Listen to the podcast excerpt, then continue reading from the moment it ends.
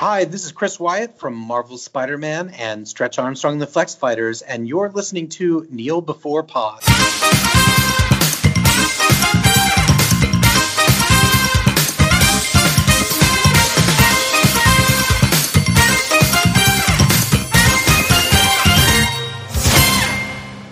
Hello, and welcome to a special lockdown edition of Kneel Before Pod, the podcast that never really liked going outside anyway, so it's all fine. I'm your host, Craig, and we're here to talk about some of the semi recent news and nonsense that's been going on in the world of entertainment, not the world at large. So, to help me with the news and other stuff, we have Aaron. Chickadee. And Chris. Hello. Hello. So, we're here. We're locked down. We are remote. We're all safe. We're ready to talk about some stuff. Yes. Stuff. Some Good. stuff. Yeah. All of the stuff. So other podcasts do this regularly. We don't. So we've got some news that might be out of date, some that might be in date, and some that you've forgotten about. So, Sell it. Really sell it. Yeah, But here it is. So there. here it is. Welcome, listeners, to something that might be half-ass good, but you don't really don't spend too much time listening. You know. Other people do this. Other options are available. However, this is ours. To be fair, it's in date in the sense that there's not much else that's come since, and there's been no real follow up to any of it. So it's still current in that sense. So, listeners, you might as well listen to it because there's nothing better out there. So just get over it. Exactly. This is the best podcast ever. The disclaimer: it was up to date at the time of recording, but by October, when you're listening to this, maybe slightly out of date. Yeah, just a bit. But strangely, not that much. It was weird. yeah. Okay, I think we should start with a bit of a, a round robin on what we've been watching in this lockdown situation that we're still in since the last time we kind of talked about stuff that we were watching. So, Aaron, do you want to kick us off with a few things that you've been consuming other than food? Yes, and I want to remember what they are. And I told you what they were, and I didn't write them down. And now I'm going to try and stall until I can think about Umbrella Academy season two. That's one of them. Good. Do I need to give you the full list? Because I'm trying to remember what the other things I said to you were. Well, maybe not a full list. There was one time we tried it and it became clear that Andrew had like 19 things, so we had to cut him off after a while. It's like, okay, Andrew, you watch a lot of stuff. That's enough. let's, let's move things on. We're going to be here all night otherwise. I've I've also been watching Umbrella Academy season two, and I have been thoroughly enjoying it because it's uh, it's in the '60s, so it's got an awesome soundtrack. I've I've spent most of my time while watching Umbrella Academy with Shazam open, so that I can steal songs and go, "Oh, I like that one. Oh, I like that one. I like that one." See, I, I wasn't sure about the whole 60s thing when I was getting the teasers. You know, I thought, oh man, this is just going to be a total gimmick. Why on earth would you go back to the 60s? You know, it's time travel. You've got to pick somewhere, I suppose. But to be fair, I didn't find it totally gimmicky when I was watching it. I'm struggling to explain why, because I think I would struggle to explain why I had my doubts about it. I mean, it's a time travel show. As I say, you've got to pick something, but maybe that's just my own prejudices. I'm not sure. Has it always been a time travel show, or is this a bit of a surprise? It literally opens with time travel. Yeah. All right, okay. I haven't seen a single second of this, so You might like it. This season, I think, has had some Legion esque elements to it that you might like, including dance numbers. So you know, Indeed. it's uh, it's got dance numbers. Uh, What else do you need? Enough said. Everybody watch it. yeah, Oh, also a talking goldfish. So you know, dance numbers and a talking dance goldfish. numbers, talking goldfish, sixties music. Need I say more? Consider yourself sold. Cool. So, Aaron, you've been watching it, but you didn't say really whether you liked it. You locked into the '60s premise after a while, but did you like the season overall? Have you seen it all, or you've got some to go? So I have seen it all, and I will say that it has the notable characteristic of something I just watched all the way through, and I don't have many of those. When I do have them, I, I like to say I couldn't put it down, you know. So it's, it's the only thing for a long time that, that I've had that, and I don't necessarily know that I was even expecting that at all because it's really difficult to do a second season. I think you set up your premise, You do what you've got to do in the first season. That's how you sold it to the producers. That's where it's come from your source material. You do it, you set yourself a cliffhanger, and then you think, right, ladies and gentlemen, season two, what on earth do we do now? But I wonder if they did have a longer plan or if they were just really good at writing, or if there was just more source material. I actually have never read any of the Dark Horse stuff. But yeah, I, I loved it, watched it all the way through. I'm not sure how much we want to say in terms of spoilers. You've not called hmm. spoilers yes or no, so I feel like I'm I would say keep it moderate in terms of spoilers. moderate spoilers, Yeah. more time travel. We've always said that, so that's fine. It does do, I guess, that do it again, but do it different setup. That whole idea of keep it the same whilst changing everything setup, as in that there is a sort of a broken family and they get together. And then in season two, the family is broken apart, and so they get together again. So they do follow the formula, but in the way that you're supposed to follow the formula, as in give your audience what they're expecting. So I'll say that the basic structure worked well for me. And then on top of that, with your foreground, then they pick the 60s with a reason. And that's always good, rather than just saying, where should we go? Where's cool? They managed to get Allison into the rights of black people being crushed underfoot and so on, and what was being done to protest against it. They did use, and I think this isn't too much of a spoiler because it is in everything, they did use Kennedy's assassination. Well, you can't go to the 60s without in some way covering Kennedy's assassination, can you? It's like forbidden. Hmm. You have to cover. And that's again where I thought, oh, really? Should we have gone to this? Because everybody goes to this. But again, I think it works because they pick it with a reason. Because five is a time traveling mega assassin. And it's like, okay, what's the most important assassination in all of America? Okay, well, we picked that out then. There was only a choice of two here. And, you know, we went with the one that people are probably going to remember more. So I was concerned that a lot of these things were going to be maybe tropey or just too well hashed. But as I say, because it fitted what the characters have already been set up as, it did just slot nicely into the formula. And the last thing I'll put in is it was just as funny. One of the reasons I kept watching is because it was still well written. The jokes were actually funny, did make me laugh. It didn't slot into, oh, yeah, trying to set up a running gag. Oh, I suppose that's funny. No, it did actually make me laugh. So, yeah, 10 out of 10 would watch again. Cool. I've been planning to catch up with it or catch it. I, I mean, catching up implies that I've seen any of it, but I haven't. So I've now got kind of gaps in my viewing schedule in terms of things that I've been watching that I'll come to shortly. So I might watch that kind of while I'm having lunch at work. Definitely worth a shout, and I think they've confirmed that they've got a season three as well. I think so. It's it's definitely worth a watch. I'm the same as Aaron. Really enjoyed watching it. It's got some similar beats to the first season, but in a slightly different way, and that makes it enjoyable to watch. The '60s aesthetic that they do is done really, really well. Between sort of set design and costume and different bits that they've done, it's really, really impressive and well put together. Cool.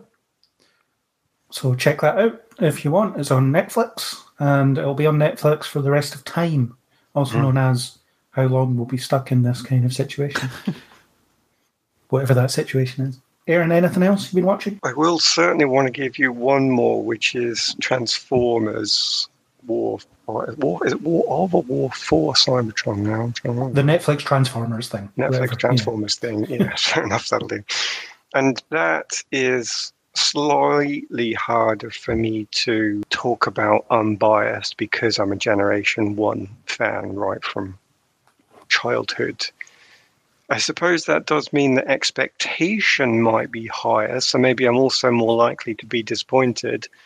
But having put that bias on the table, I feel like I now declare that I really enjoyed it. It wasn't one that I watched all the way through as quickly like Umbrella Academy, so I won't say it was like a 10 out of 10, but I'd certainly want to give it a 9 for me. It was capable of adding something new in whilst giving me everything I want as a Generation 1 fan who felt that the recent films were just horrific and unwatchable. Except Bumblebee. Except Bumblebee, which I did like, to be fair. I did like Bumblebee. So, hailing back to my past, good. tick for me, might not be a tick for anybody else. They didn't assume that you'd watch that though. There was the obligatory exposition, which was noticeable, I think, even for a real fan. It didn't lose too much pace to that though, because they do spread it out into various episodes and it does at least come up where it's needed because the characters don't necessarily know what's being spoken about. So it was there as noticeable, but one of the things that really stuck out for me was the opening didn't need exposition. They went straight into the, the character setup. And very noticeably for something that's toy based, hardly anybody used the person's name they were speaking to as many times in a sentence as possible so you knew which toy to buy. And that that was always going to be a danger and they dodged it completely. There are a few characters that had to be mentioned and I'm okay with that because I didn't notice that until I looked back on it. So I think they've done a lot to actually upgrade this to be a story that other people can watch and there's the necessary exposition but actually you could just get into it. And it is darker. I don't know where it's it's aiming at actually. I think it said teen when it came up but it was certainly something i reckon the generation one fans could watch as well as a slightly older audience. It's a bit grim for your under 10s Okay. but it's not so grim as a teenager a young, well obviously not mid-teens but a young teenager 13 could be okay with it 13 14 and they wouldn't find it too grim. But yeah if i was showing my seven year old it i would expect them to be losing interest or trying to find a place not to be. But to me of course another tick is i like it a bit darker. I like it to be a bit more meaningful rather than being purely a romp. That's not why i'm watching something like an old 80s cartoon. They were never designed that way. Yeah. I did actually watch this. Kind of watched it while I was doing other things, but I found it easy enough to follow. I wasn't really feeling it though. I wasn't all that invested in it, and I don't really have that nostalgic connection to Transformers. My connection to it, such as it is, began with the Michael Bay films. Really, that was when I started. Oh my fucking god! You're gonna have to bleep that, but I can't hold that back in. That is not a connection to Transformers. There's a connection to explosions, guns, and bombs, and nothing more. Well, I mean, there are Transformers, you know, in it, but no, no, no, probably not. They're just kind of hunks of metal just beating the crap out of each other. Not really the same thing at all. I don't think. yeah. But I wasn't. I wasn't really feeling it for whatever reason. It, it didn't capture me enough. It sounds a bit unfair to say it didn't really capture it if it's one of those things that you weren't trying to watch, you got it on in the background. I think that's probably not a fair test. I'm not saying it would have captured you anyway, but I'd want you to sit down and actually watch it through without distraction before I'd you know lean too heavily on that as a crutch. I mean, I get distracted quite easily when I'm doing other things and I have stuff on in the background. So there was quite a lot of it where I was sort of watching what was going on or what was being said, and I just don't think it was for me. Well, yeah, yeah, it's, yeah, Yeah. No- Nothing can change that certainly. Well, it's interesting. The voice of Optimus Prime is some guy that did a really good impression on YouTube, and then they just essentially hired him and let him do the voice for this. So it's not Peter Cullen this time. They decided to go with someone else. Yeah, I've heard a lot of people. I say a lot. That's not fair, actually. I've seen on the internet some complaints about the voices, and I wasn't actually sure why. I need to go back in and look at that if I want to have a proper discussion about it. Obviously, I can't really do that without having read the stuff, but I would comment on it because it's picked up that sort of reaction, and I, I thought the voices were actually really well done because they weren't the original voices, and neither do I want them to be, but they captured the elements that they needed to for each of the personalities, I thought, and a bit of a, an Easter egg for the fans getting a, a sound alike for Optimus Prime. Fair enough. Yeah, why not? How many times can Peter Cullen say the same stuff about Cybertron being destroyed?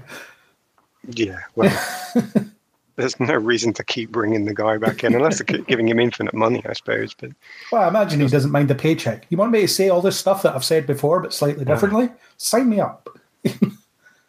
Maybe he just plays it down the line on a soundboard now. He's just recorded it and just plays it down. What do you need? Freedom is the right of all sentient beings. Here it is. What else do you need? yeah. I've recorded six different takes of it. Use one of them. Doesn't matter. I think on that though, it's definitely worth commenting on the fact I'm a fan, but I stopped watching because there's too much. There's literally too much of this for anybody but the hardened fan to go in and watch every single Transformers thing that's ever been done. But I was therefore looking for a new angle here. And I think if you've seen everything before, you've read, you know, read all the comics, seen all the spin-offs and, and reboots and so on, you're not going to find anything new in terms of the plot. For me, it was though as an old generation one because a lot of this stuff on this time period we got through the later comics as flashbacks, so it was interesting to see it play out. But even those that do know the story already, there's enough of a mix round with some of the characters that you've probably not seen exactly that variant. It would be an alt verse, but more importantly, I think, is the darker tone because it is that little bit nastier. Then it's much more believably a civil war, and it's much more believably two groups who used to be together, forced apart, irreconcilably so and in the kids' TV show, you were asked to just believe Autobot equals good, Decepticon equals bad. Got Decepticon in the name, so clearly bad. You know, and it was it was easy to grasp as kids, whereas they do a lot more in this one to say, here's the history, here's where we used to fight together, here's the problem we had. Oh, by the way, you're racist, and that's why we're apart. No, no, we're not racist. You've got a bad ideology, and you've let it corrupt you. And obviously, they don't say that, but that's what's playing out in their speeches when they're actually showing you their anger. You no longer have this really base setup of good versus evil. It's actually really nasty. It's the setup of a proper civil war. It's a group of freedom fighters or terrorists, depending on your point of view, who overthrew an evil overlord and then couldn't agree on how the future was going to be, which is the very essence of, well, name a country that's currently going through strife of that type. And it, it is every part of that story. And that's something pretty hideous to give to a kid and say, hey, what do you want to hear about today, Johnny? You know, oh, Civil War, her brother killing brother, you know, you're not going to pick that out, but it's very relevant. And I can never tell you this is going to be literature or Shakespeare, but what I want to point out is it's relevant. You know, it is something that a teen could look and and say, "Oh yeah, this is actually happening in the world around me." Maybe it's a, a minor introduction to stories of that more adult but meaningful tone. So, I do think there is a reason to watch this for everybody that doesn't matter whether you've seen it or not before, just because of that attempt to bring in a more relevant storyline. It's interesting you should say about people looking for something super new aren't going to get it because there are two video games that are essentially this concept.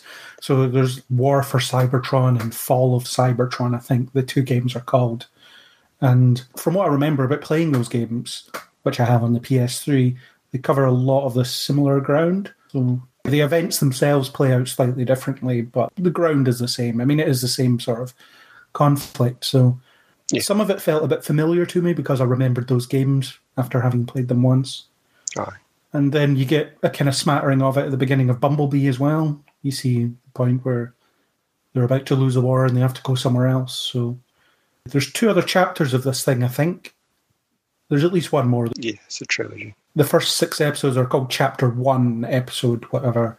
Yeah. So I think there's two more chapters. So I guess it'll end with on Earth and establishing that status quo, and then they might continue with a version of that story? That would be natural, but almost a shame just because they have started out with something that is darker, is connected to the history of Cybertron, and then to s- suddenly turn and have them now be dealing with the problems of Earth. To follow that through completely, they'd have to say, well, we understand civil war. Let's go to some war torn country and try and help people there because that's what we think we should be doing, you know. And it's like, no, you really cannot take large interstellar robots and put them into a war torn Earth uh, nation. That's that's going to be too politically sensitive. So I don't know where it goes in that direction without losing its tone. But I should be watching and, and hope to find out. Yeah, cool.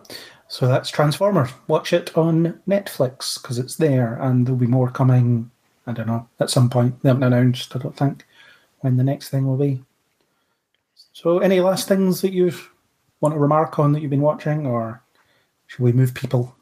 I think switch over says because I've said a bunch of stuff uh, next. Cool. Chris, what have you been watching? I've had quite a few different bits and pieces. I've been finding through lockdown that I've been going back to watch a lot of stuff that I've enjoyed in the past, sort of doing little re-watches, be it films or TV. I've been a lot on Netflix, a bit like Aaron. So a couple of End of the World themed ones. So we've already had the Umbrella Academy, but I also watched a show called Salvation about an asteroid coming to the Earth to save us all, or more, destroy us all. I don't know which one you want to read that as.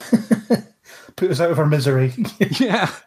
I mean, on the TV show, they're treating it as a bad thing, but at the moment, I'm thinking an asteroid might actually be the best uh, solution to all our problems. But yes, I watched that, which I enjoyed a little bit, actually. It was, it was quite good. It's got some of the usual tropes and things in it that I don't quite enjoy, but overall was pretty good. Umbrella Academy I've already noticed and already mentioned, but also Snowpiercer, the TV adaptation of Snowpiercer, which is set before the film. Now, that I actually enjoyed. I was expecting to not really be interested in it because I've seen the film. I was like, well, you kind of know where this is going, don't really care about the characters, you know the outcomes, da da da but actually they did make me care about the characters and the way it's gone and it was quite an interesting show and I'm actually glad that they've got a season 2 out as well. I really enjoyed watching that. I think they did again, you know, obviously a lot of the concept and everything was already done in the film, which is obviously giving them a good grounding to base the train on that they've got at the moment. But the film is set a bit further down the line, excuse the pun. so everything's a bit more worn down and clapped out by the time you get to the film. Whereas this is still within the initial years of their journey rather than further down. So, is it actually a prequel to the film, or is it just another adaptation of the graphic novel? I think they've said it's an other adaptation and shouldn't be treated as directly interacting with the film. I don't think it's gone off pace at the moment. I would need to check, but I don't think it's gone too far off where it is at the moment if they wanted to tie it into the film. But it would probably make sense for them to say that the two are sort of alternate universe stories, maybe, so that it gives them a bit more freedom in the TV show, I guess. Yeah, it sounds like you don't really need to be confusing people by saying, oh, now you can watch the film because we can't afford Chris Evans on this Netflix show. Even though he is doing a Netflix show or maybe a Netflix film. It's a film. Yeah, it's a film with the Russo brothers and someone else. Ryan Reynolds, maybe. But he, Chris Evans is doing Netflix now because why not? But because why wouldn't you? Yeah. I've seen Snowpiercer. I'll maybe watch it one of these days. I've seen the film, but not this TV show. So, Aaron, you watched it as well, didn't you? Well, I've not finished it yet. For me, that's where it is. It's not as good as something like Umbrella Academy because I was able to put it down in favor of something else. I'm several episodes behind, but I did like it. I did keep watching, and I'm not somebody to stay with something. If I don't like it, I will just stop. I've no interest in, oh, it gets good in episode 215. Yeah, no, thank you. I don't need homework. So I did want to keep watching, but it was intriguing but I'm hard pressed to say that I thought, oh, there was this element that really stood out for me that made me think this is a new idea. It was a new idea for that sort of detective style in terms of putting it on the Snowpiercer. But is there anything special so far? I've only seen about half of it. So, is there anything special about the detective? Well, no, he's a guy from the Snowpiercer. Is there, is there anything special about the murders? No, there's, there are kind of murders on the Snowpiercer. And they might reveal something that Chris has seen that he can say, yo, it's definitely worth getting till the last episode because it is totally different. But it has this background, obviously, that is everybody stuck on a train. And then I don't know if it was trying to show anything special about the problems that exist in a class based society or whether it just happened to be set in a class based society. So, whether it's trying to give you the message or not, I'm not sure. But because it's not trying to give me a message at the moment, I don't think it's a detective show on a really freaky, horrific train And that's fine, it's interesting, but it's not taking me to another level where I'm thinking, oh, that was so good. I need to see what happens specifically with that when first class meets third class and blah, blah, blah, you know. I don't know, Chris, is there anything more in, if you've gotten to the end of that, is, is there more in it in terms of a message around class, or is that just a backdrop to it's a murder show? I would say the murder takes a back seat in the second half of the season. I don't know how far you've got along, and I'm not wanting to throw spoilers out on the hmm. podcast, obviously, but it, it sort of evolves a little bit. It has what you would typically call it sort of little mid season point where it sort of flips around a little bit. It does play more on the class aspect.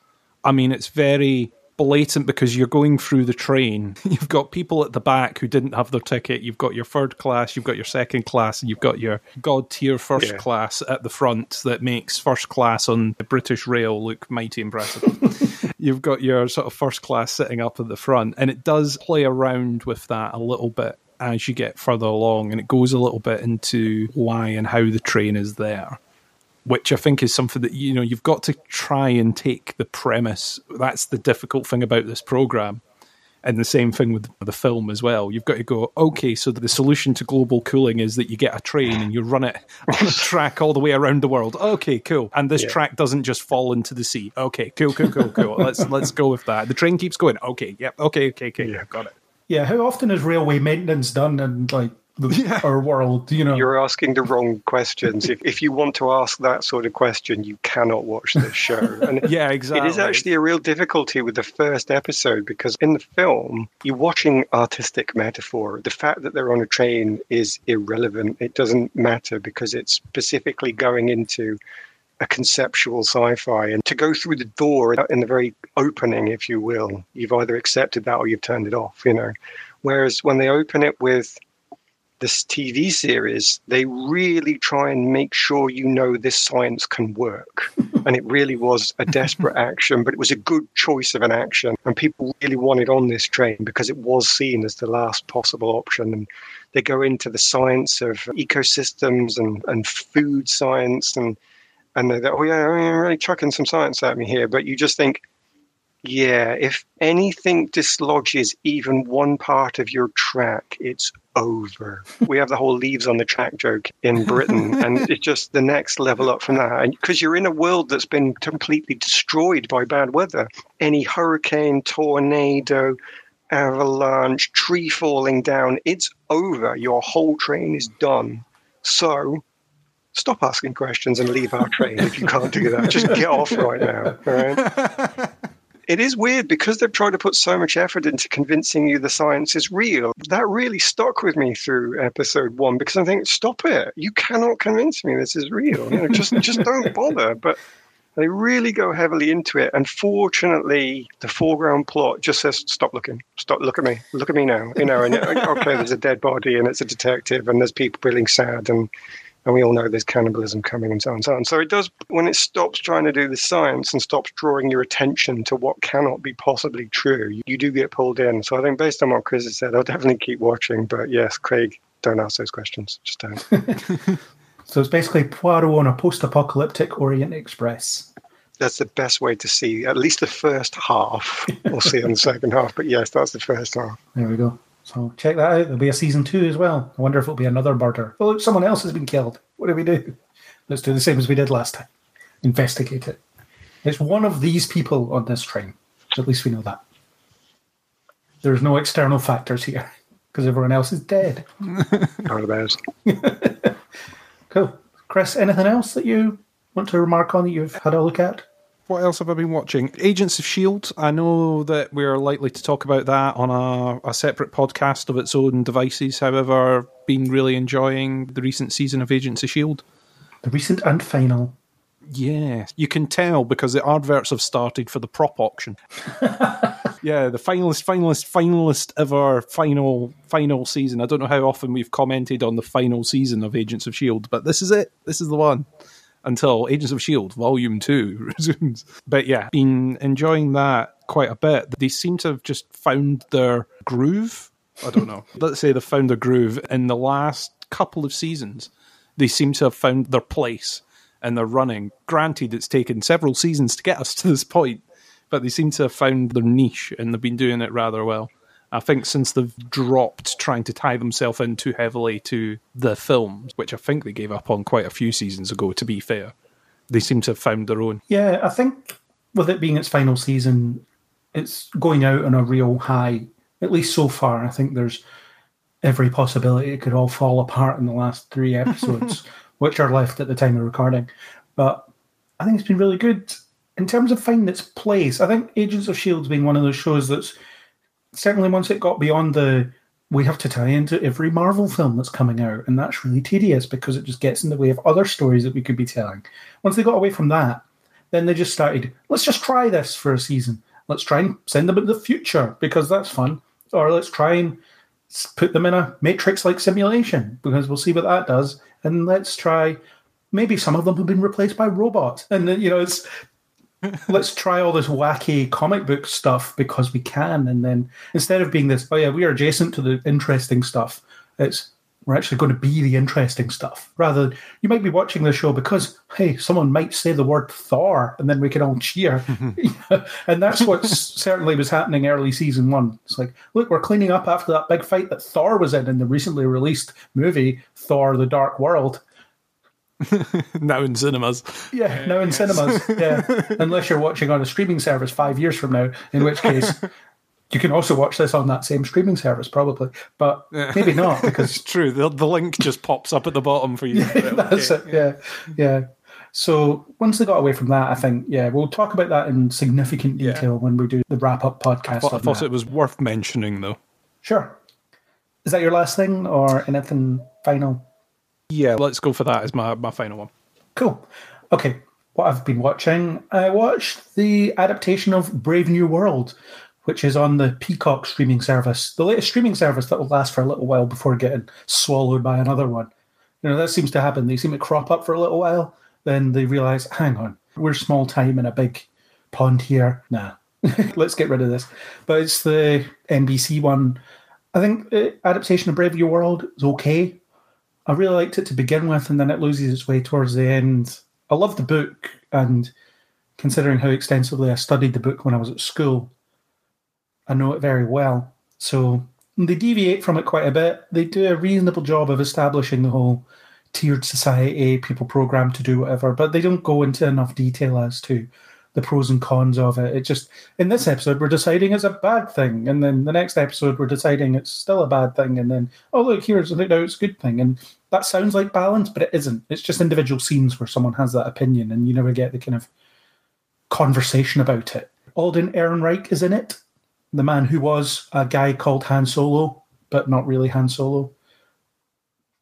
And yeah, it's good to see that he's still getting work because it turns out he's actually all right. But would I recommend watching it?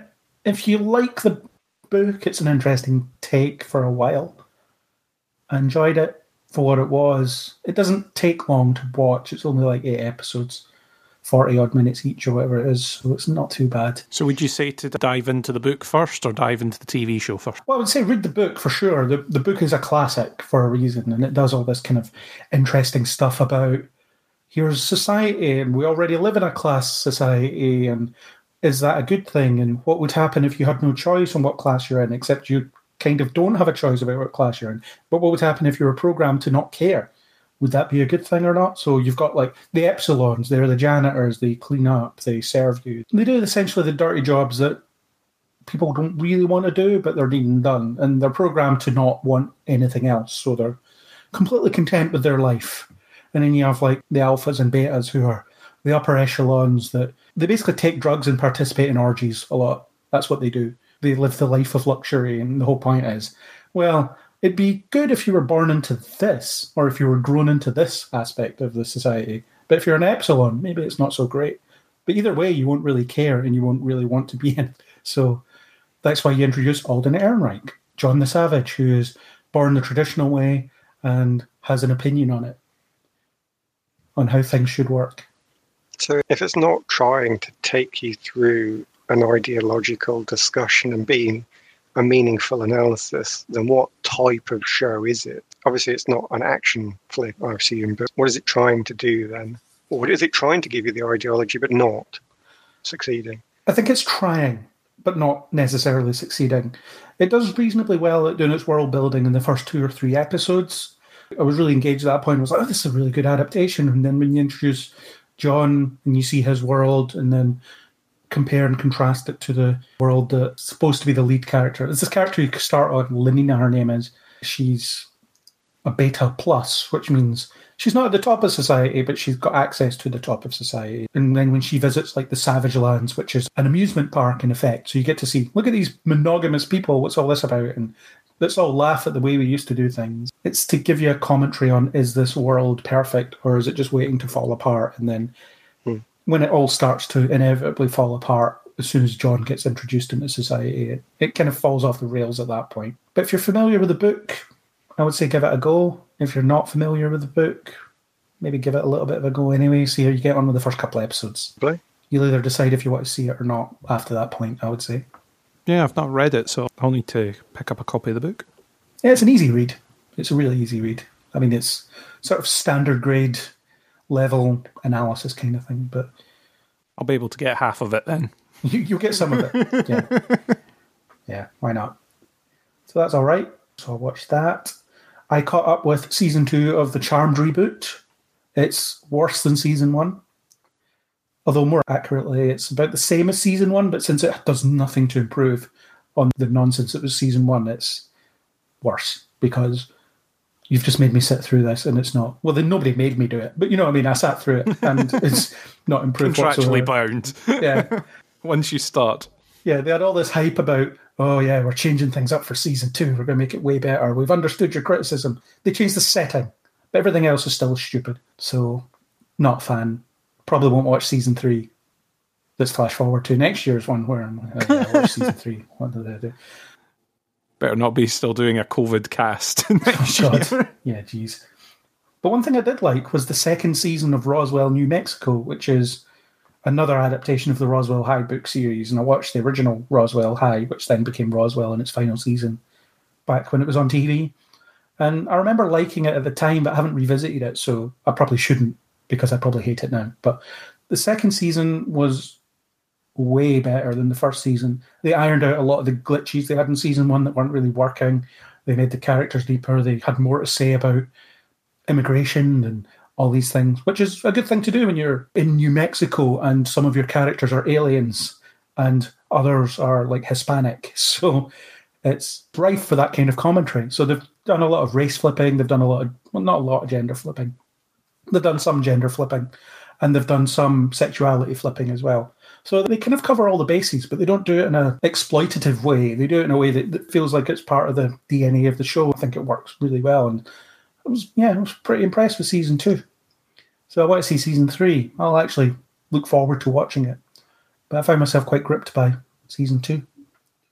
So shows you might have watched back in the like late nineties, early two thousand reboots. That's what I've been about lately, apparently. one good, one not so good. It's a CW show, bear that in mind. Both are CW shows, but and both are CW shows, if you know what I mean. Other than that, they're really good. And for Legion, Kerry, she's in it. Oh. Amber Midthunder is her name, but she's in it. That's the actor's name, not the character's name. The character's name is Rosa. so that's been about it. Other than I watched Transformers, I watched The Old Guard, which I thought was okay. Mm. Just okay, though. I feel The Old Guard was a good setup to another film or another series. Definitely. Well, I think we said off, or you said offline, Aaron, on those conversations that we have that we don't record, rare as they are, that you said it felt like the first episode of a TV series, and I definitely got that vibe from it. Yeah, I mean, they make it even more obvious when they do. And I don't know if it is actually a post-credit scene, but it is effectively a post-credit scene. I don't think it is. I think it is just at the end of the main plot, but you know, it's the start of a new plot completely. Yeah. They've been seeding, to be fair. I mean, they're not just totally out of nowhere. But I think even throughout the whole thing, they were angling for the group dynamic of a TV series. We've got the guy in the back office that we have radio comms with who sends us our missions. Check, you know, team of people going out into the field with history on whether they can or cannot trust each other. Check, you know, I mean, it, that it is definitely that formula. And I don't know if the source material had that in it too, and maybe it did, because maybe it was a series of was it a series of comic books so maybe it did have that episodic format anyway so maybe that's not something i've discovered it was always there but yeah it was definitely a setup and i went online because it seemed so much like a setup and thought well i wonder what they've said about this and it seems to be that the guy who's in charge of it has said there will be a second film if the fans demand one. We're ready for it. If you want it, we're going to do it. And does Netflix pay for it.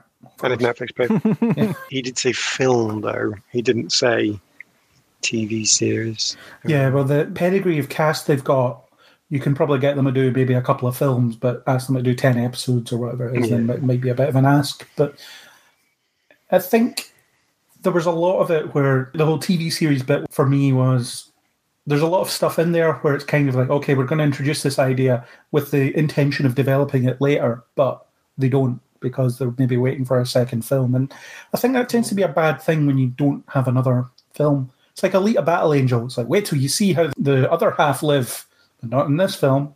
Well, wait, we're not making another one. Whoops. so you get that kind of thing. So, what is it like to be an immortal soldier in all these wars? Ethically, don't really cover it. I didn't find the action to be that exciting either. And the histories of the characters, they're kind of implied and they don't explain them to you, although sometimes they do. Sometimes they, they do this. So it's like, hi, we are a gay couple and we've been together for hundreds of years. That's clumsy. But there's other things in it where I'm just like, okay, I maybe would have liked to see this covered, as in the ethics of what happens if you happen to be on the wrong side of history but thought you were on the right side of history? What happens if you fought for the wrong side in this one war and that kind of stuff. I think the difficulty along those lines was more that you have to pick one thing, and what you're saying there gives you all the range of options, you know, and you, you couldn't possibly do all of those. But I will agree that I think they picked one.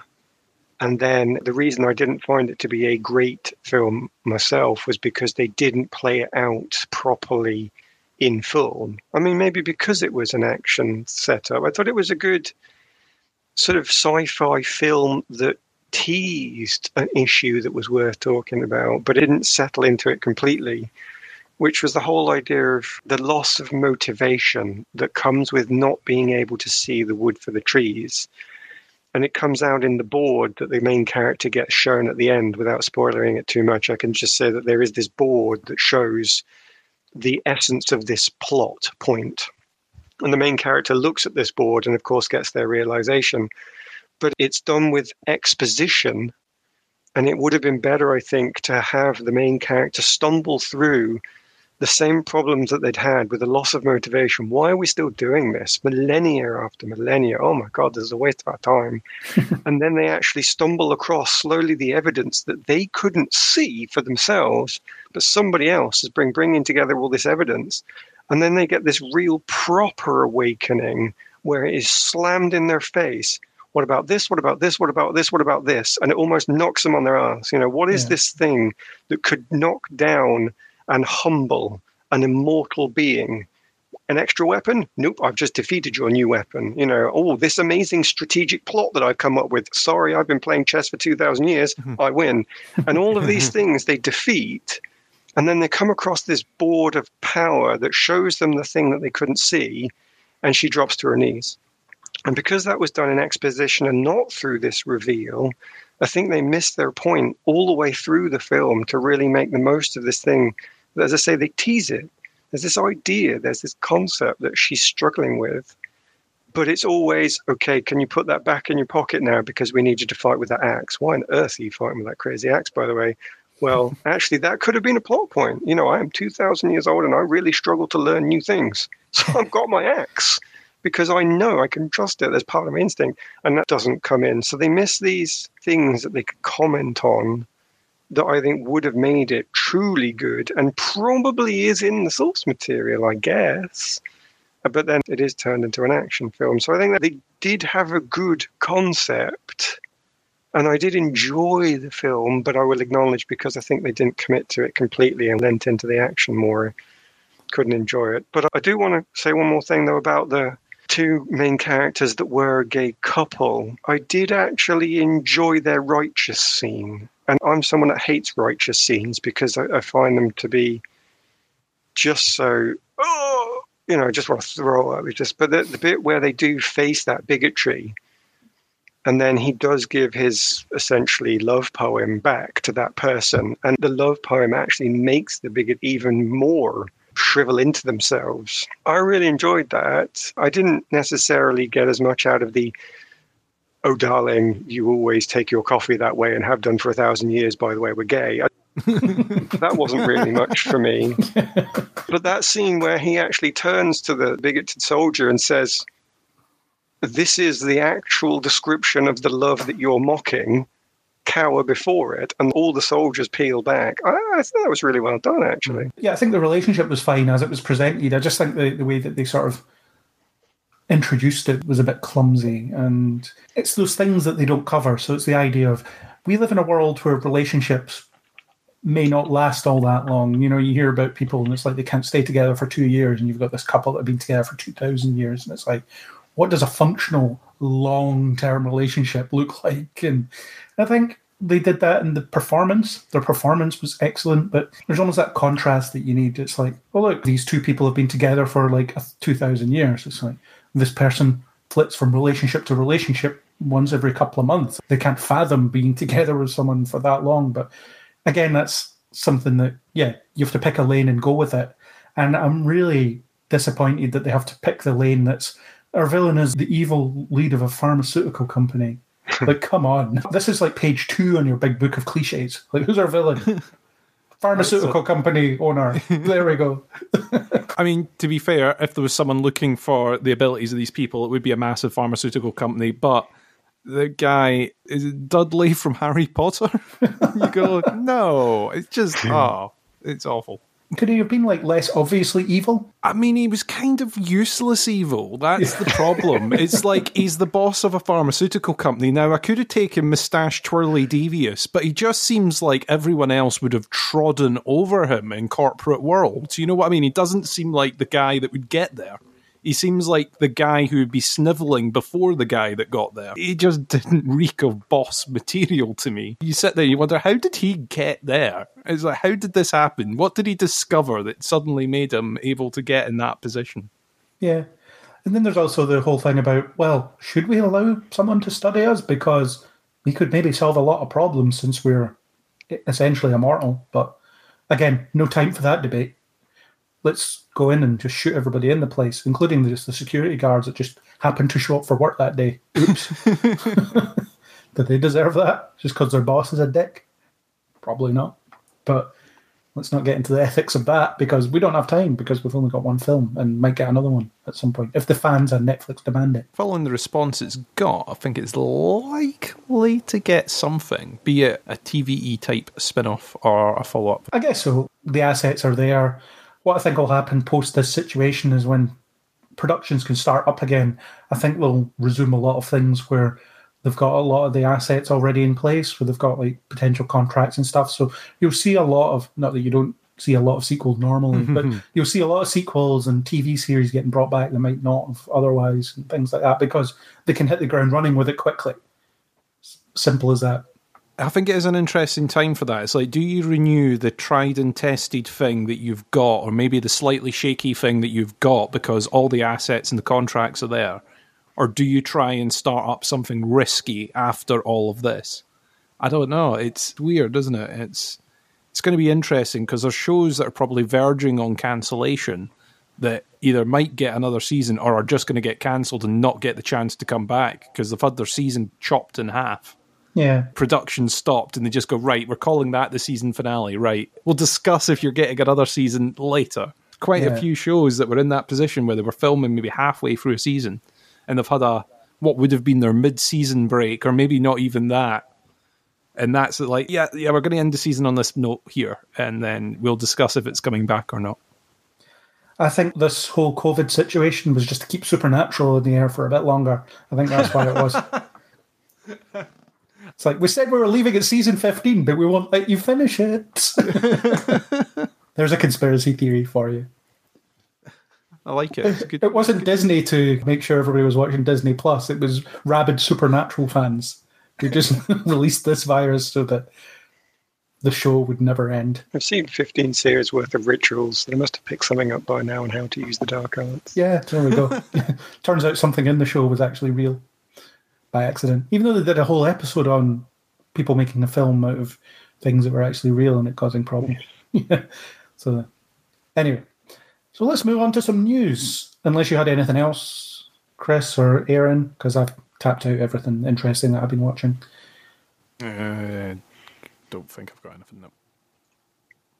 No, I've got nothing new. Like Chris, everything else I've been watching is I've rewatched some things that I really liked. I'll give Final Space a mention just because that was top of my list. But yeah, it's all old stuff otherwise. Cool. Okay, so before we get to our selected news slash trailers slash whatever items we brought, we'll discuss this hot off the presses news as of yesterday at the time of recording. Disney have announced that they will be releasing Mulan on their streaming service Disney Plus, but there's a catch. If you're a Disney Plus subscriber, you can pay an additional $30 to watch it for a rental. For a rental on top of your £7 a month or whatever it is. I mean, we're in a consortium and pay annually, so we don't even have to think about it until next year and then decide whether we want to keep this service or not. Is that legal? I don't know if you want to mention that. Is that fine? I'm not sure. Do you need to cut that? Uh, no, I'm going to leave it in. It's fine. I don't think it's a problem. You get people on podcasts talking about using nefarious means to watch stuff. So, I mean, how have I watched Brave New World on the Peacock streaming service while I'm in the UK? Well, fair enough. Regular flights to the Carry on, United yep. States, as we have discussed in previous Yeah. podcasts. in the middle of a lockdown situation as well. I'm like flying to the US. It's really dangerous. Yes, I'm wearing a mask on these flights. So, so this is happening, and I suspect it's a litmus test for whether they can do more of it. Because there's some other films that are lingering about that they might not get to. In fact, they definitely won't get to release this year. New Mutants, which is that kind of awkward hanger on that they had from the Fox merger situation, Doesn't a film exist. that Doesn't exist. Does It's a- not exist. It's a film they that does legally.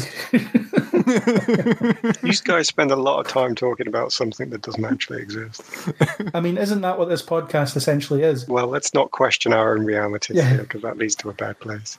But regardless of that, so there, there's these films that contractually they have to come out in theaters. New Mutants is one of them. So Mulan, which is the chosen film, is getting a theatrical release everywhere that Disney Plus isn't, which is great. so If they have open theatres, yes, uh, there's so many they won't caveats. tease them that way. You Yeah. could have been watching this. Yeah. So I think this is an interesting notion because I'm not going to pay 30 quid or $30 or whatever the price point is in the UK to watch Mulan once. I'm just not going to do it. If I'm going to pay that much for a film, I want to own it and I want to watch Yeah. it whenever I want. And I want the physical disc as well because they can't take that off me. Not without a fight, anyway. Chris, you heard it here. and Craig has just challenged the entirety of Disney to a fight. That's it. I'll just fight them all. Fight them all for, to keep my copy of Mulan.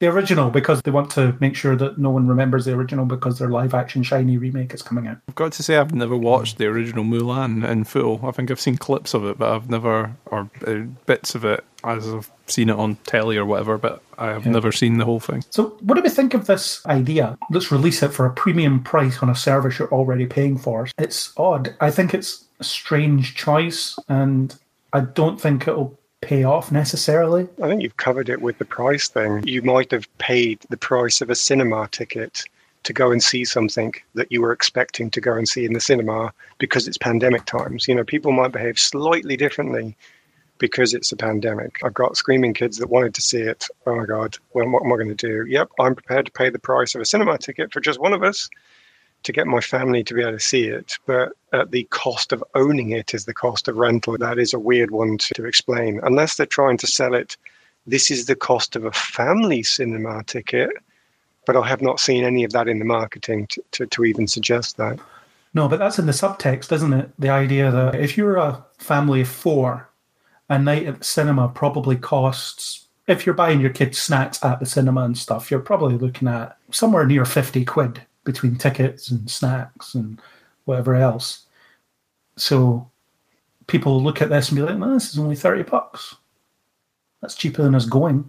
So let's do that. I mean, that's the point that I'm coming down on is more that they're aiming this at families buying the film to screen for their kids and having a film night at home kind of thing. I don't think they're necessarily looking at a one off individual paying £30, $30 to watch the film by itself because quite rightly I would look at that myself and go, well, that's a rip off and I'm not paying that much to rent a film.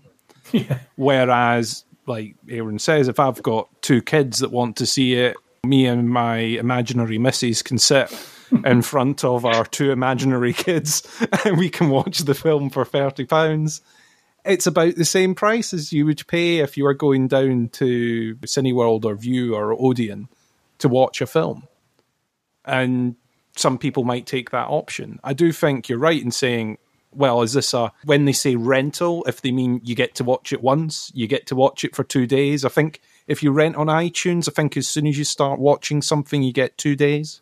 Amazon's the like same. that. yeah. I think it's about 48 hours for a rental. Once you hit play, the counter starts basically.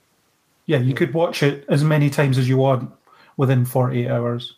Yeah. I think it's a bit steep for that. It's an interesting move given the films that Disney has on its roster to come out. It's a very interesting move. Also, weirdly, in things like do you count this as sort of a direct to video? Because they're saying that they're releasing it in certain cinemas at the same time. I mean, it's essentially a direct to video release for the likes of award seasons and everything like that. Not that I think that Disney is particularly pining for awards all the time, but Certainly not for something like this. No. no, but at the same time, these are the kind of films that do get the costume nominations or the graphic nominations or the original song nominations for Disney, where they might not be winning for drama and direction and acting.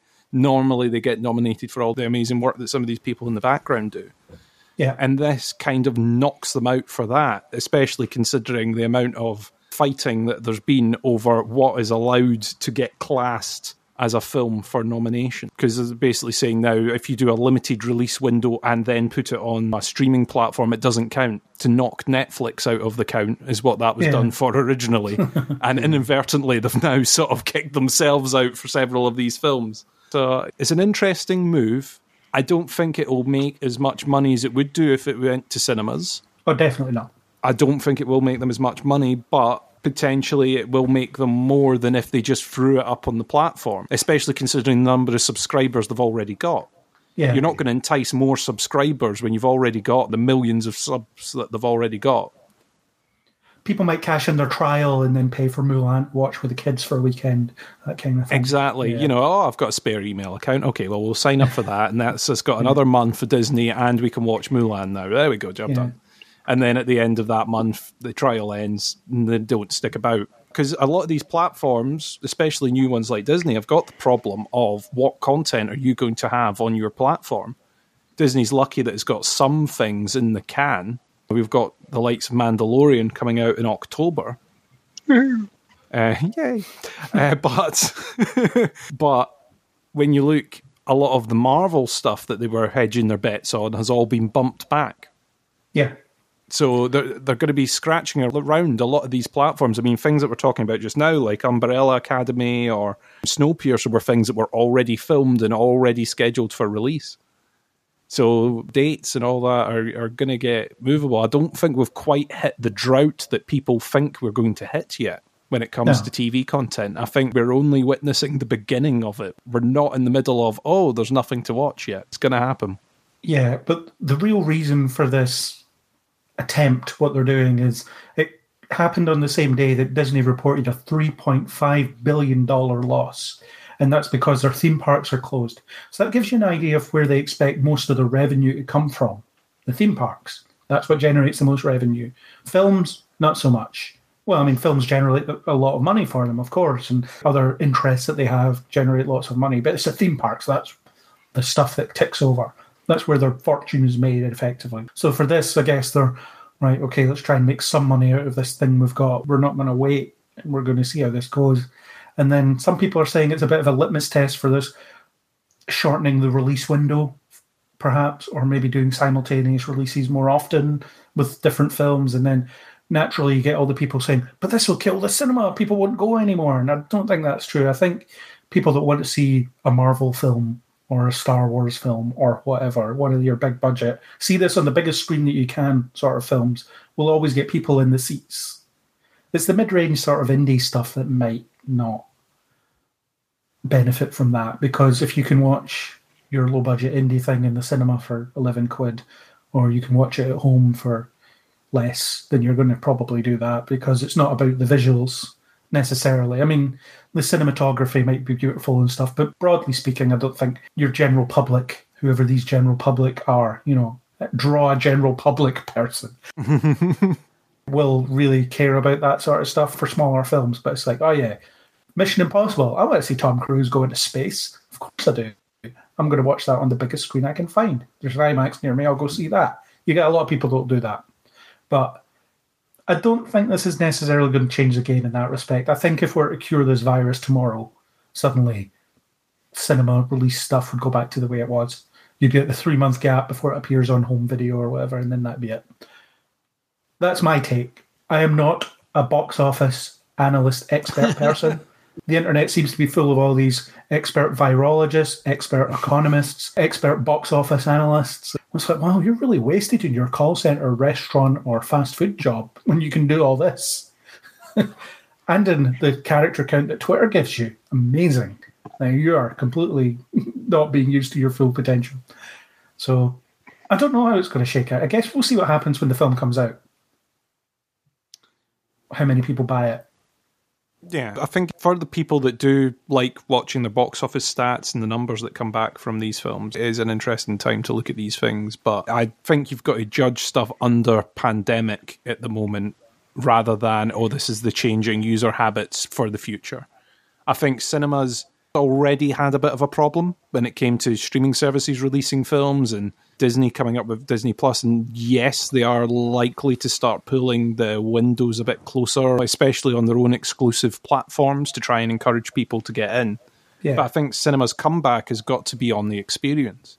Hmm. you know, you've got to make sure you've got the best sound, the biggest screens, the comfiest seats, make it an experience that is worth paying £10 to go and see, rather than relying on people wanting to see the film before it goes out on video. Make sure it is the best experience it possibly can be for people that are paying their hard earned cash. Yeah. I think you're right. The films that will struggle will be the ones that are a risk to buy a ticket, the unknown quantities from unknown directors or unknown stories.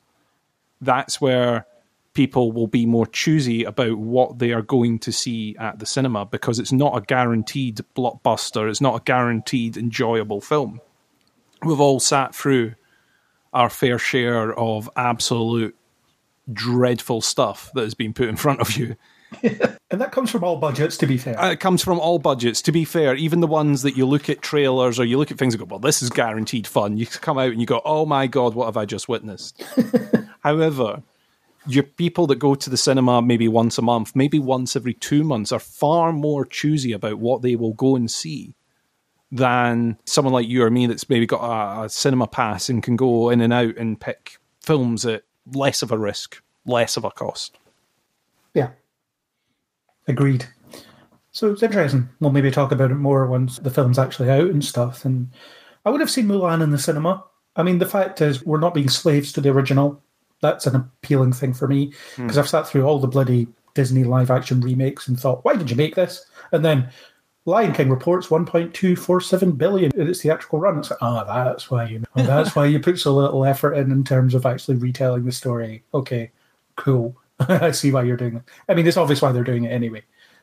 Films come out to make money from major studios. That's why they come out. they don't come out because, oh, yes, we think this is important to have in the world artistically. It's like, no, we want it to make money. We want our investors to get their money back and then some. That's what we want. We want to report these profits. But yeah. And then, I mean, what's going to happen with Tenet or Tenet or however the hell you're supposed to pronounce it? It's just getting stupid now. It really is. It's like we're going to bring it out everywhere except America for a while, and then see what happens there. And then, oh yeah, in Scotland we're still not probably opening all cinemas by then, so you might not get to see it if you want to see it. And it's probably not safe to go anyway because, like, look at this, it's mental, it's insane. We're in real danger here, and is the best way to avoid that danger sitting in a cinema? Probably not. So, might just have to miss the Christopher Nolan film, people. Shall we move on in terms of our news coverage? Yes. Cool. Cool. Okay, Aaron, do you want to kick us off with your chosen items? Chosen items for me, uncharacteristically, are two horrors, although one of them is only a comedy horror, so maybe that's okay. But the top of the I'll give to Lovecraft Country, I think, which is very interesting. Another thing that I'll say I've not seen the source material from. I'm obviously not a source material person. I don't know if I'm missing out because of this. But it's kind of an obvious pick almost because it is connecting to the problems of black America that are still existing and you've only got to look at the news every day to see. In fact, even though here in Britain, to be honest, it's still carrying on. So it has an automatic relevance tick when asking, Am I going to get anything meaningful out of this? But I've also got the game's connection to Lovecraft itself. And I know it's not actually Lovecraft, it's just in the vein thereof. But once something becomes that old and gathers that much of a fan base, you know, you still show your link back to your original.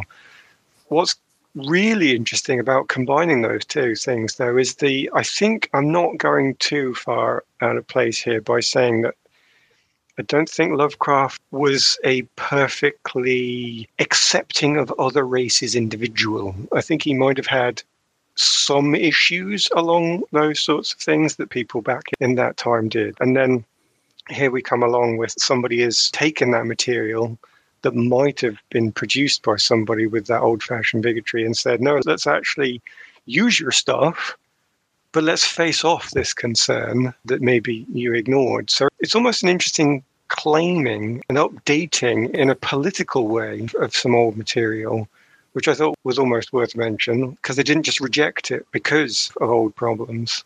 They've actually embraced it and said, no, we can do something with it here to actually even highlight the issue.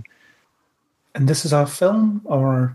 So it's a TV series. HBO. I suppose I've assumed everybody knows what it is, but I guess they haven't. so it's about a young black American who's traveling across America, what does it say here, in the 1950s so he's obviously suffering from the segregation, the legal segregation as it was, which obviously makes it worse. And the character deals with the problems of his simple birth by having to cross America. But he also has the problems that come with his birth that he is supposed to have some sort of long lost birthright in his family, which I'm not sure if it is specified in the trailers, but it looks like he might have a lost wealth that should have been claimed by his family, whether that's property or whether that's a mystical, magical, evil amulet that summons the horrors of old gods that we're, you know, we're not really sure, but that's where he's going to end up. He's going to end up suffering the evils of the old gods. So it's got the horror element and it has the Lovecraftian connection in this TV series but it also has the racial element and the politics. What I haven't been able to do, and it might not be possible, is combine the two. Because you sort of be expecting when you say that both of them are their birthright, or one of them being positive and one of them being negative, but actually the positive one is also going to turn out to be really bad. Are they supposed to be representative? But the idea that somebody's trying to represent the evils of white privilege by Cthulhu, greatest of the old gods. I, I'm not seeing it. Is a metaphor of white privilege, a dark and evil tentacle. It, just doesn't sound like it's got legs. Ha ha ha. Um, or, or tentacles. Exactly. Either way, it's definitely something that looks like it could have something to say rather than just being a horror. And I don't like horror, so I wouldn't watch it if it's just going to be a horror show. And it also looks like it's going to need something political to say as well because as somebody who doesn't like horror, I found the trailer not very horror, which I think is a potential issue. Okay. that it, it might face, which is a bit of a shame. They had a choice to make when they do Lovecraft as well, in that are you going to go down the route of some of the stories where the monsters are described, but they're always described in such a way that you can't quite picture it. You know mm-hmm. what I mean? It, it, it describes something that cannot be described. And obviously, Lovecraft put a lot of effort into that because even though he's describing it, you have to create the horror yourself, and that's quite important. And then the natural extension of that is the other ones that don't describe it. What is the color out of space? The whole point is it's a color that you've never seen before, and it blows your mind to see it. You therefore cannot put that on camera. it's not possible to film that. So you can only provide the horror of that by seeing the things around it and by not showing the monster. Yeah. Now, they have already shown in the trailer three monsters. One undead, yeah, whatever. One tentacle out of the ground, yeah, it's a bit average. And then they show you an actual Cthulhuid creature. And my knowledge of the lore isn't good enough to tell you which creature it is. And somebody can reply to the podcast and tell us. But it isn't relevant because when you're looking at it, you go, yeah, that looks nasty. I wouldn't want to stand next to that. That would probably rip me to pieces. but I'm not horrified because I've seen the monster, you know. So I think that's a big shame. I think the idea that it shows you this political creeping horror being possible, this whole idea of how can you possibly in 1950s America defeat white privilege. It's there, it's all around you, it hates you, it's coming for you, and you don't stand a chance against it. That's Cthulhu. So it feels like in order to really mix these two things together, it should have been in the foreground the white privilege, the bigotry, the horrific torture being done to, to black Americans. And then in the background, you never see it the Lovecraftian horror that's potentially feeding on this and making everybody's natural inclinations even worse to the extent that the heroes are then trapped in this already difficult situation, then suddenly supernaturally horrific. So I felt like I was offered something and then immediately had it taken away in the trailer. And I'm not quite sure what the angle is going to be now. So I feel like I can watch it because it's not actually going to be that scary horror. But I'm also slightly disappointed because if you're going to give me Lovecraft, you really should be trying to make me feel terror, shouldn't you? Maybe. That sounds like a pitch for the reviews that I'm going to ask you to write when they come. No, well, maybe. Congratulations, you're hired. Congratulations, you've just volunteered. It's like what? It's like I'll edit out the denial, and then no one will ever know. cool. I haven't seen anything about this. I'll have a look at the trailer. You've piqued my interest with your description of a trailer, which presumably is about two minutes long, and you've picked up all this stuff. So, yeah, cool. Sounds interesting. I'm always interested in seeing Lovecraftian adaptations as well. Guillermo del Toro always wanted to do a version of At the Mountains of Madness, but could never agree with the studio as to what version of it would he be allowed to make. It's like, mm, put a love story in it. It's like, it's a story of Cthulhu. We don't need a love story. that kind of stuff. So, Yeah. cool. That will certainly be one to look for. The trailer will be in the show notes. And what was your second thing? So, taking this back to the much less serious comic horror of Truth Seekers, which is the latest offering from Simon Pegg and Nick Frost. And I've almost said enough just with that, actually, to describe it. It's Amazon Prime coming in the autumn, and the two of them are as they always are, a comedy of sort of mildly charming idiots who will come good and save the day. And I can just say that to you, and you could go, I've seen it. And I can say, well, Yeah. yeah, maybe you have. But what are they doing? Where have they put it to? Well, they've kept their horror theme as they love, obviously. But this time it's supernatural. This time it's ghosts and spirits. And nonetheless, even though there aren't too many zombies, maybe there probably will be. Oh, is the universe in dire threat and maybe wiped out by this? Yeah, probably. And will they save the day? Yes, they probably will.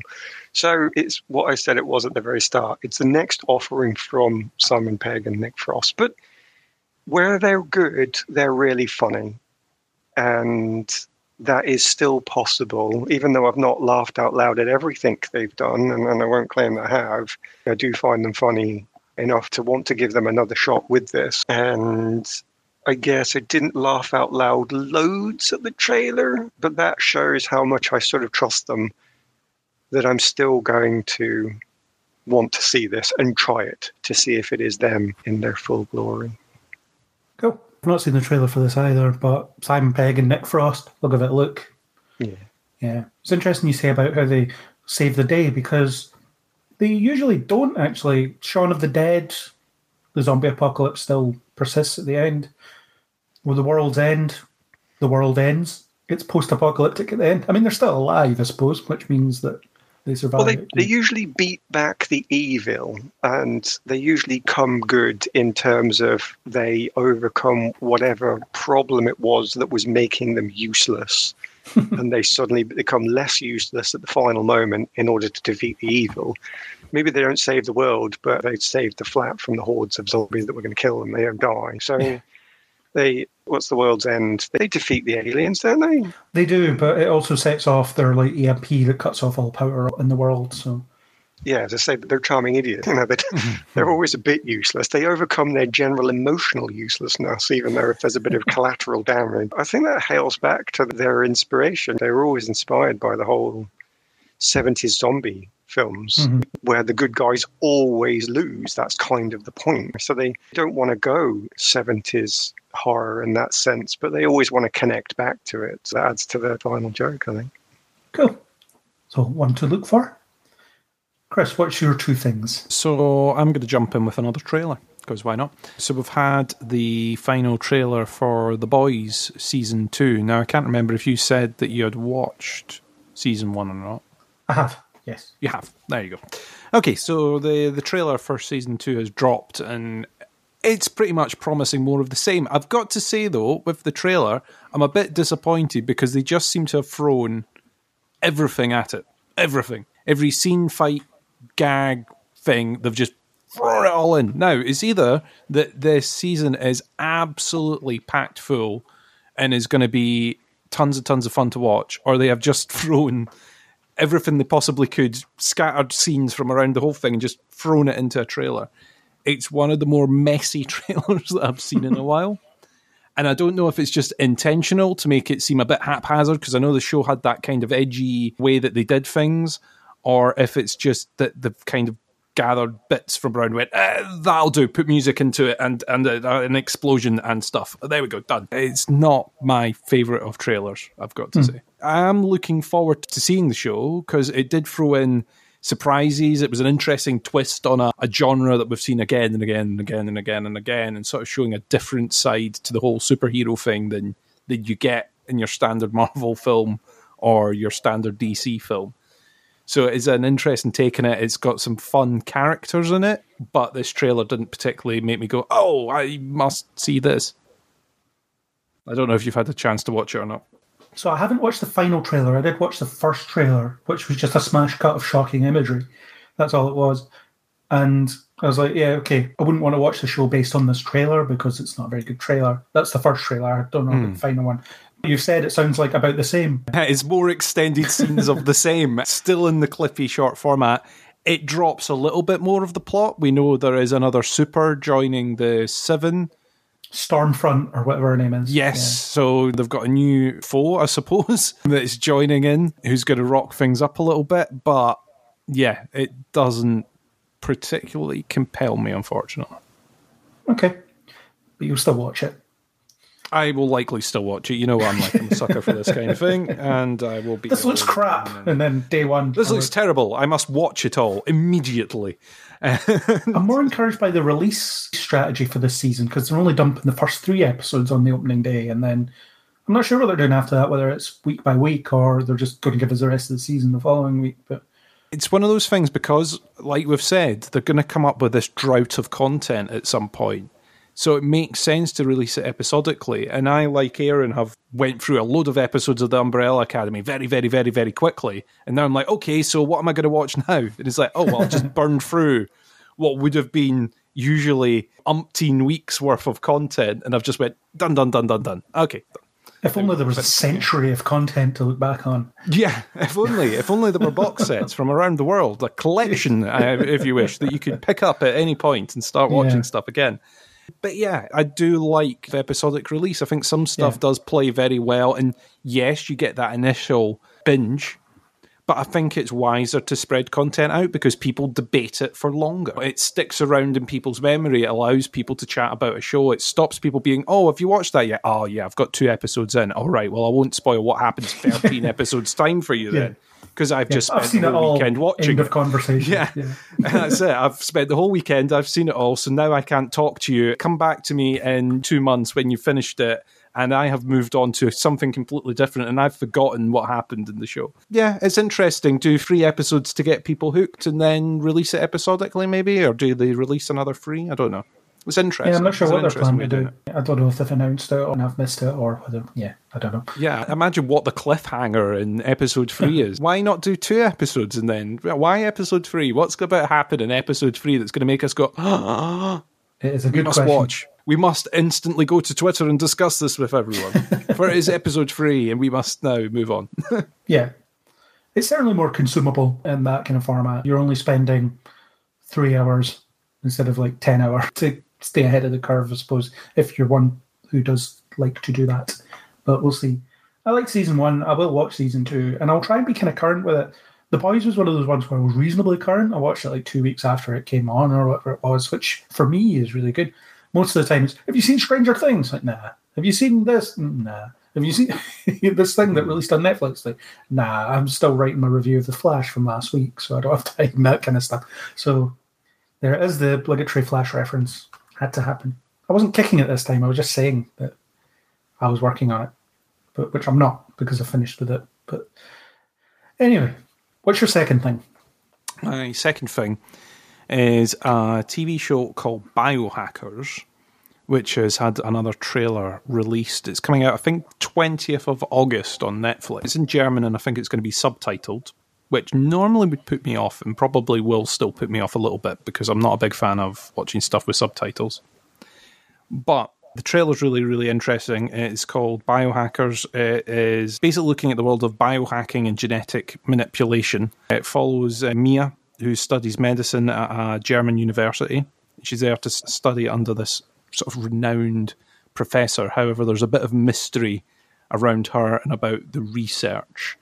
And you can imagine the weird, wacky stuff that's going on under this biohacking. So the trailer sort of has people playing piano using plants and glow in the dark mice. This is the kind of weird stuff that they're doing under the guise of biohacking.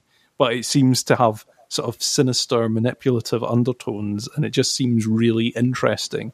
You know, when we said that we were going to be doing this podcast, I was sort of looking at different trailers, and this was one of the ones that sort of popped up, and I went, "Oh!" I always say, "Oh, I should try more stuff with subtitles on," and maybe this will be the one that gets me into doing that. So you're going to give that a go. I'm going to give it a go. You're going to biohack your way to watching stuff with subtitles. I'm going to undergo gene therapy so that I can watch a program with subtitles. Yeah, or you could just learn German. That might be a bit easier. That sounds crazy. That's crazy talk. It'll never work. Yeah. It'll never work. I can't speak English. Yeah, the next time I'll be on the podcast, I'll only be able to speak German. There's only one language going in this brain, and I can't keep two languages together at the same time. No, no, no. That'll be hilarious. It's like great. Now I have to transcribe Chrissy's bits. Get a translator in. Cool. That sounds interesting. I'll have a look at the trailer. I guess first I've heard of it, so interesting. My two things. So I was in two minds about, or I was in a few minds about what to include because there's so many things. I was going to go with the Lucifer trailer, which now I've mentioned it, so I could put it in the show notes. But I'm not going to talk in detail about it. It looks good. That's all I'm going to say. Looking forward to more Lucifer. But they have announced the release date of Star Trek Discovery. So the first episode comes on on Thursday, October 15th. And it was just a random announcement, which was great. So been struggling to get it done because obviously they've not been able to meet up for the post production stuff. So things like doing scoring and all that kind of stuff has been done remotely, which obviously takes a while. But now they've got it done and they're ready to release it. Lower Decks is on as like tomorrow as of the day of recording. So basically, what we're going to get is we're getting 26 weeks of uninterrupted Star Trek. So it's 10 episodes of, no, 23 weeks of uninterrupted Star Trek, sorry. So it's 10 weeks of Lower Decks, which looks good, by the way. And I'm co hosting a podcast on another network that I'll put in the show notes for that. so got to plug the other thing that I'm doing. Lower Decks is an anime. Traitor. I'm not a traitor, I'm still here. it's just appealing to be on something where I don't have to edit it sometimes. That's quite nice. As if we'd make your editing a challenge. As if. Editing Yeah. a challenge. Editing a challenge. Editing a challenge. So, Lower Decks looks funny. I think it looks pretty good. There's always going to be people that hate it. More Discovery. This is them in the 30th or 31st century. I forget what it is, which is really cool.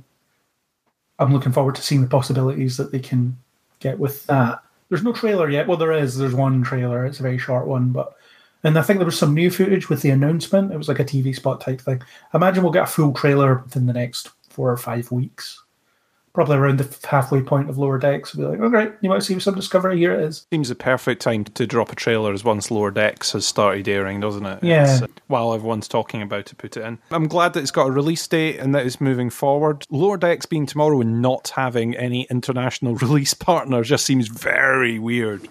Unless it's going to just suddenly spring up on some platform. You'll just be on Netflix looking for the trailer for Biohackers. Oh, there it is. It's arrived with Yeah. like no fanfare, no marketing whatsoever. It's just like, ta da, here it is.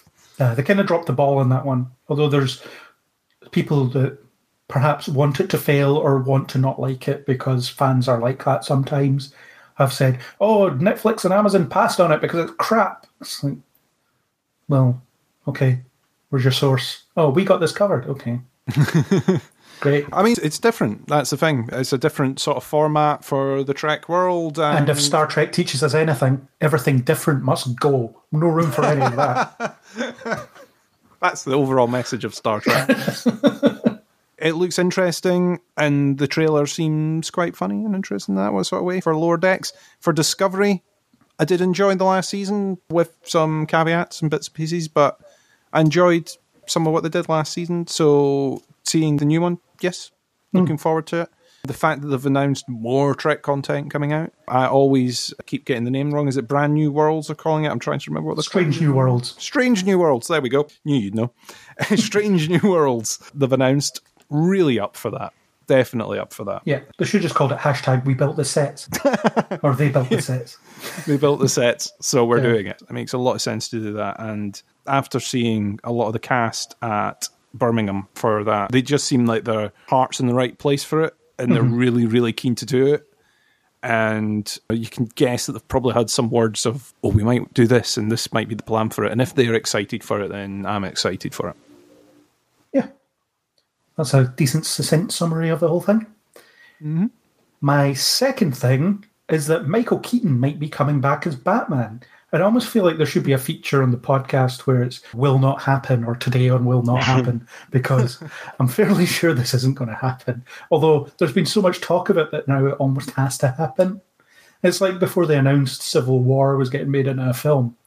It got to the point where it's like, well, there's been so many leaks and stuff. Now we have to make this. There's no way out of this. People will lynch us in the streets if we don't. So it's almost getting to that point with Michael Keaton. But the idea of him coming back as Batman's an interesting one. I think maybe he's better suited to being that character now than he was back then, even. I think it'd be really cool to see him revisit that role. I mean, it's Batman or Birdman. What is he? Is he just going to be falling back into these types of roles? But there's all this chat about he's going to be this almost custodian of their shared universe. It isn't really a shared universe, so it might be like multiverse hopping. So he'll just turn up in other people's films as well, which is what they've said about Superman. So what you're going to have in alternate films is like Henry Cavill turn up and say, "Hi, I want you to join my team," and then Michael Keaton will turn up in another film, and be like, "I want you to join this other team that I'm making. it's called the Justice League." It's like, well, "I was asked to join this other Justice League." It's like, "No, no, mine's is better. My Justice League's better." It's, it seems a bit confusing. Surely he is going to fulfill the open DC slot that is filled in the Marvel setup by Samuel L. Jackson. He's the really old actor that somehow seems to be able to keep going, be in everything, links everything together by literally turning up and being cool. That's the role he's going to play, Because he can't be Batman. I mean, he's almost 70. So surely he's Bruce Wayne rather than Batman. That I could buy. an old Bruce Wayne who's already passed on the cowl, as it were, has a more administrative role in the background, even if it is across the multiverse admin, which is, yeah, you know, you've got to be quite clever for that. So you need your back computer for it. But that feels like the more believable slot than have him turn up in the costume, right, get the stuntman in because he needs to do something. And he says, I'm 70, mate. What do you want from me? You know. Well, he did all right in Spider Man, to be fair, when he was wearing his vulture costume. That wasn't that How old was he then? I've forgotten how far back in time that was now. It was only like I don't know. It was the same year that Infinity War came out. What year was that? Or was it the year before Infinity War? I'm that old myself, I can't remember. yeah, it wasn't that long ago. We all measure time in Marvel films anyway. It was like five Marvel films ago, which is Sure. I don't know, a couple of weeks. so yeah, they've said that, but they've also. Well, I don't think anything's official about Henry Cavill returning as Superman either. There's nothing official about this, but it's been suggested that Henry Cavill might also fulfill a similar role. So you're going to have two people doing that? It seems in a world where they've got a sort of shared universe or a joint line of characters, right? What is canon? What is not canon? What's a sort of a what if story rather than a this is part of the canon and you must understand all of these things to be connected? DC seems to be throwing a lot out there at the moment of, well, this character will connect these stories. And basically, if he turns up as part of this universe, if Superman turns up as part of that universe, there we go. and the other Batman, when he turns up, it's part of the Batman verse. It's over there. and then that's it. There you go. Sorted. I don't know. It- And then Michael Keaton turns up in the Robert Pattinson sequel and everything's thrown out the window. No one knows what's going on. Ah, you didn't see this coming. They're all now part of the same Yeah. thing, and now it's all it's all there. And Wonder Woman, yes, she has her own universe as well now. And yeah, uh, yeah there we go. We have a multiverse Justice League for some reason because apparently we can't have them all being in the same place. Yeah. and also the Flash, which is happening but isn't happening, but maybe is happening until observed otherwise. So yeah, I don't know. Depends who Ezra Miller decides to strangle while being on film. yes. So yeah, it does seem odd. I don't have a problem with Michael Keaton turning up in these films. I'm like, why not? Sure. And the fact that they seem to be going down the line of a lot of what if films, similar to when they did Joker, but then seem to sort of renege on the promise of, oh, it's a what if and a one off and a not a universe spanning thing. It's a just what if. And they've now gone, oh, actually, it's going to be a thing. And it's like, okay, all right. So you've went back on that. And I've not heard quite what their plans are for the Batman. Yeah. If it is supposed to be, okay, we're going back to an origin, or, oh, we're going back to tying everything together again. Not to mention the fact that you've also got Shazam out there as well that I've not quite mentioned. And that was through its final scene sort of thing, trying to tie in with Superman and everything else going on. Well, yeah, it's more that these characters exist in that universe and they look like they did in the other films. Like the, the Yeah. bat symbol's the same, the Superman look is the same. I don't know. It's a weird one. I mean, there was all these talk about, or there was always speculation that wouldn't it be great if Michael Keaton came back as Bruce Wayne in a Batman Beyond film? And for people that don't know what Batman Beyond is, it's a sequel to the 90s Batman animated series cartoon, which is set in the future and Bruce Wayne is mentor to a kid called Terry McGinnis, who wears a high tech version of the bat suit that can fly and so on.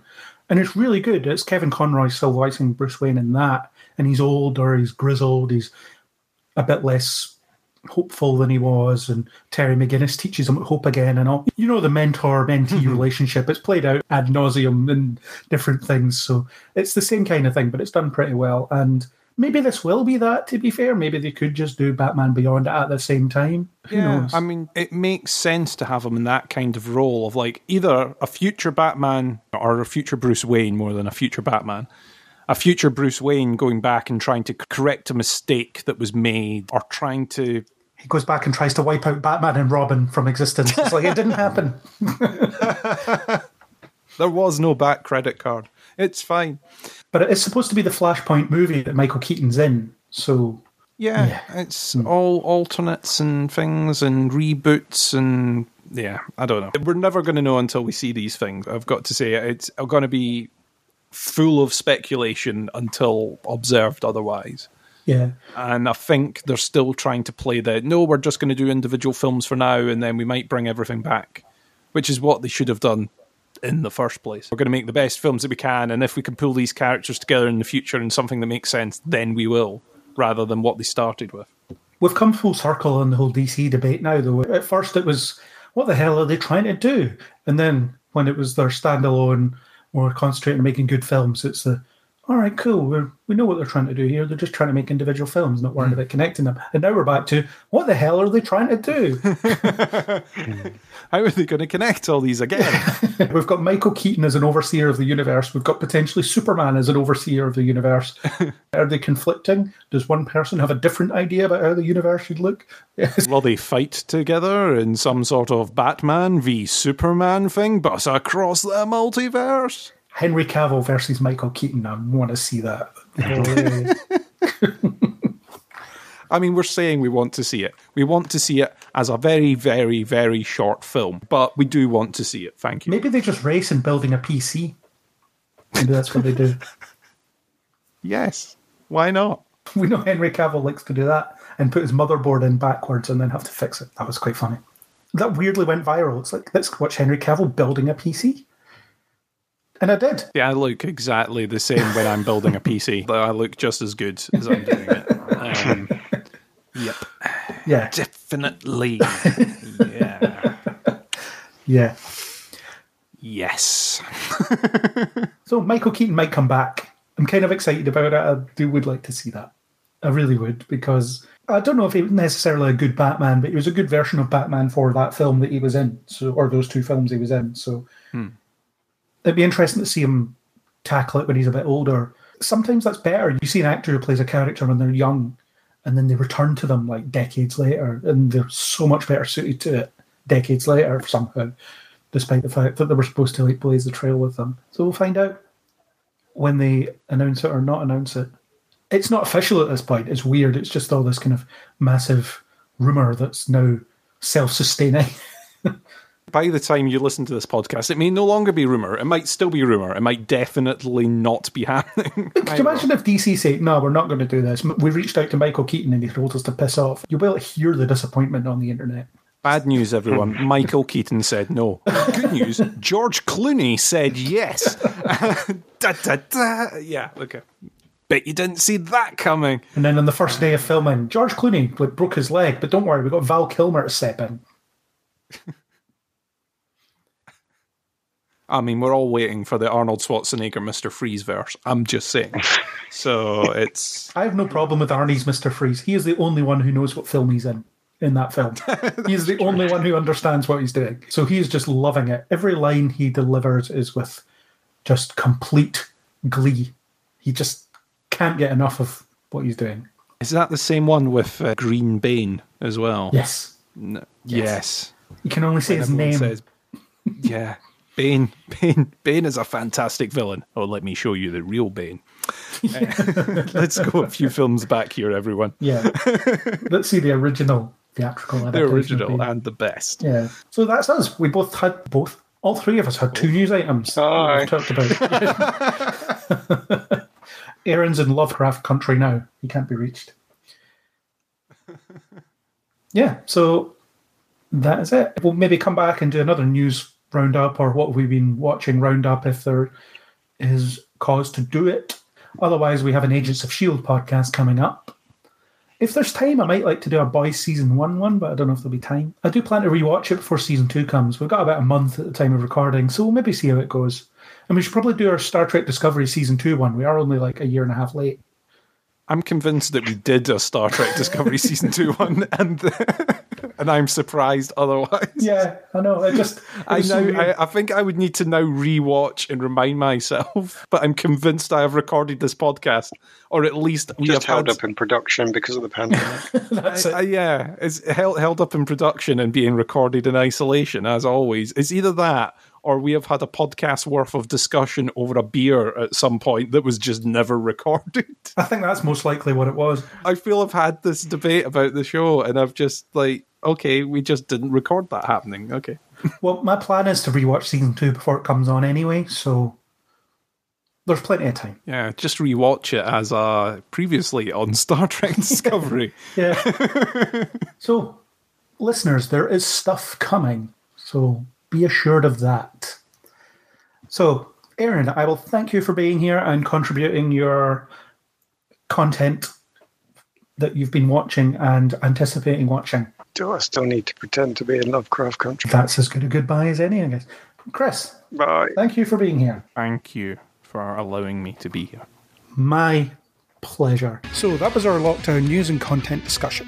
Thanks to Neil Stenson for his cover of the Batman theme playing me out right now. If you like what you heard, then please do subscribe on Spotify, iTunes, or any major podcasting app. For iTunes users, it'd be great if you'd leave us a star rating and a comment. If you want to discuss anything we brought up here, or pretty much anything else, you can find us on Facebook or Twitter under Kneel Before Blog, or leave a comment on kneelbeforeblog.co.uk. As always, we hope you'll join us on the next Kneel Before Pod.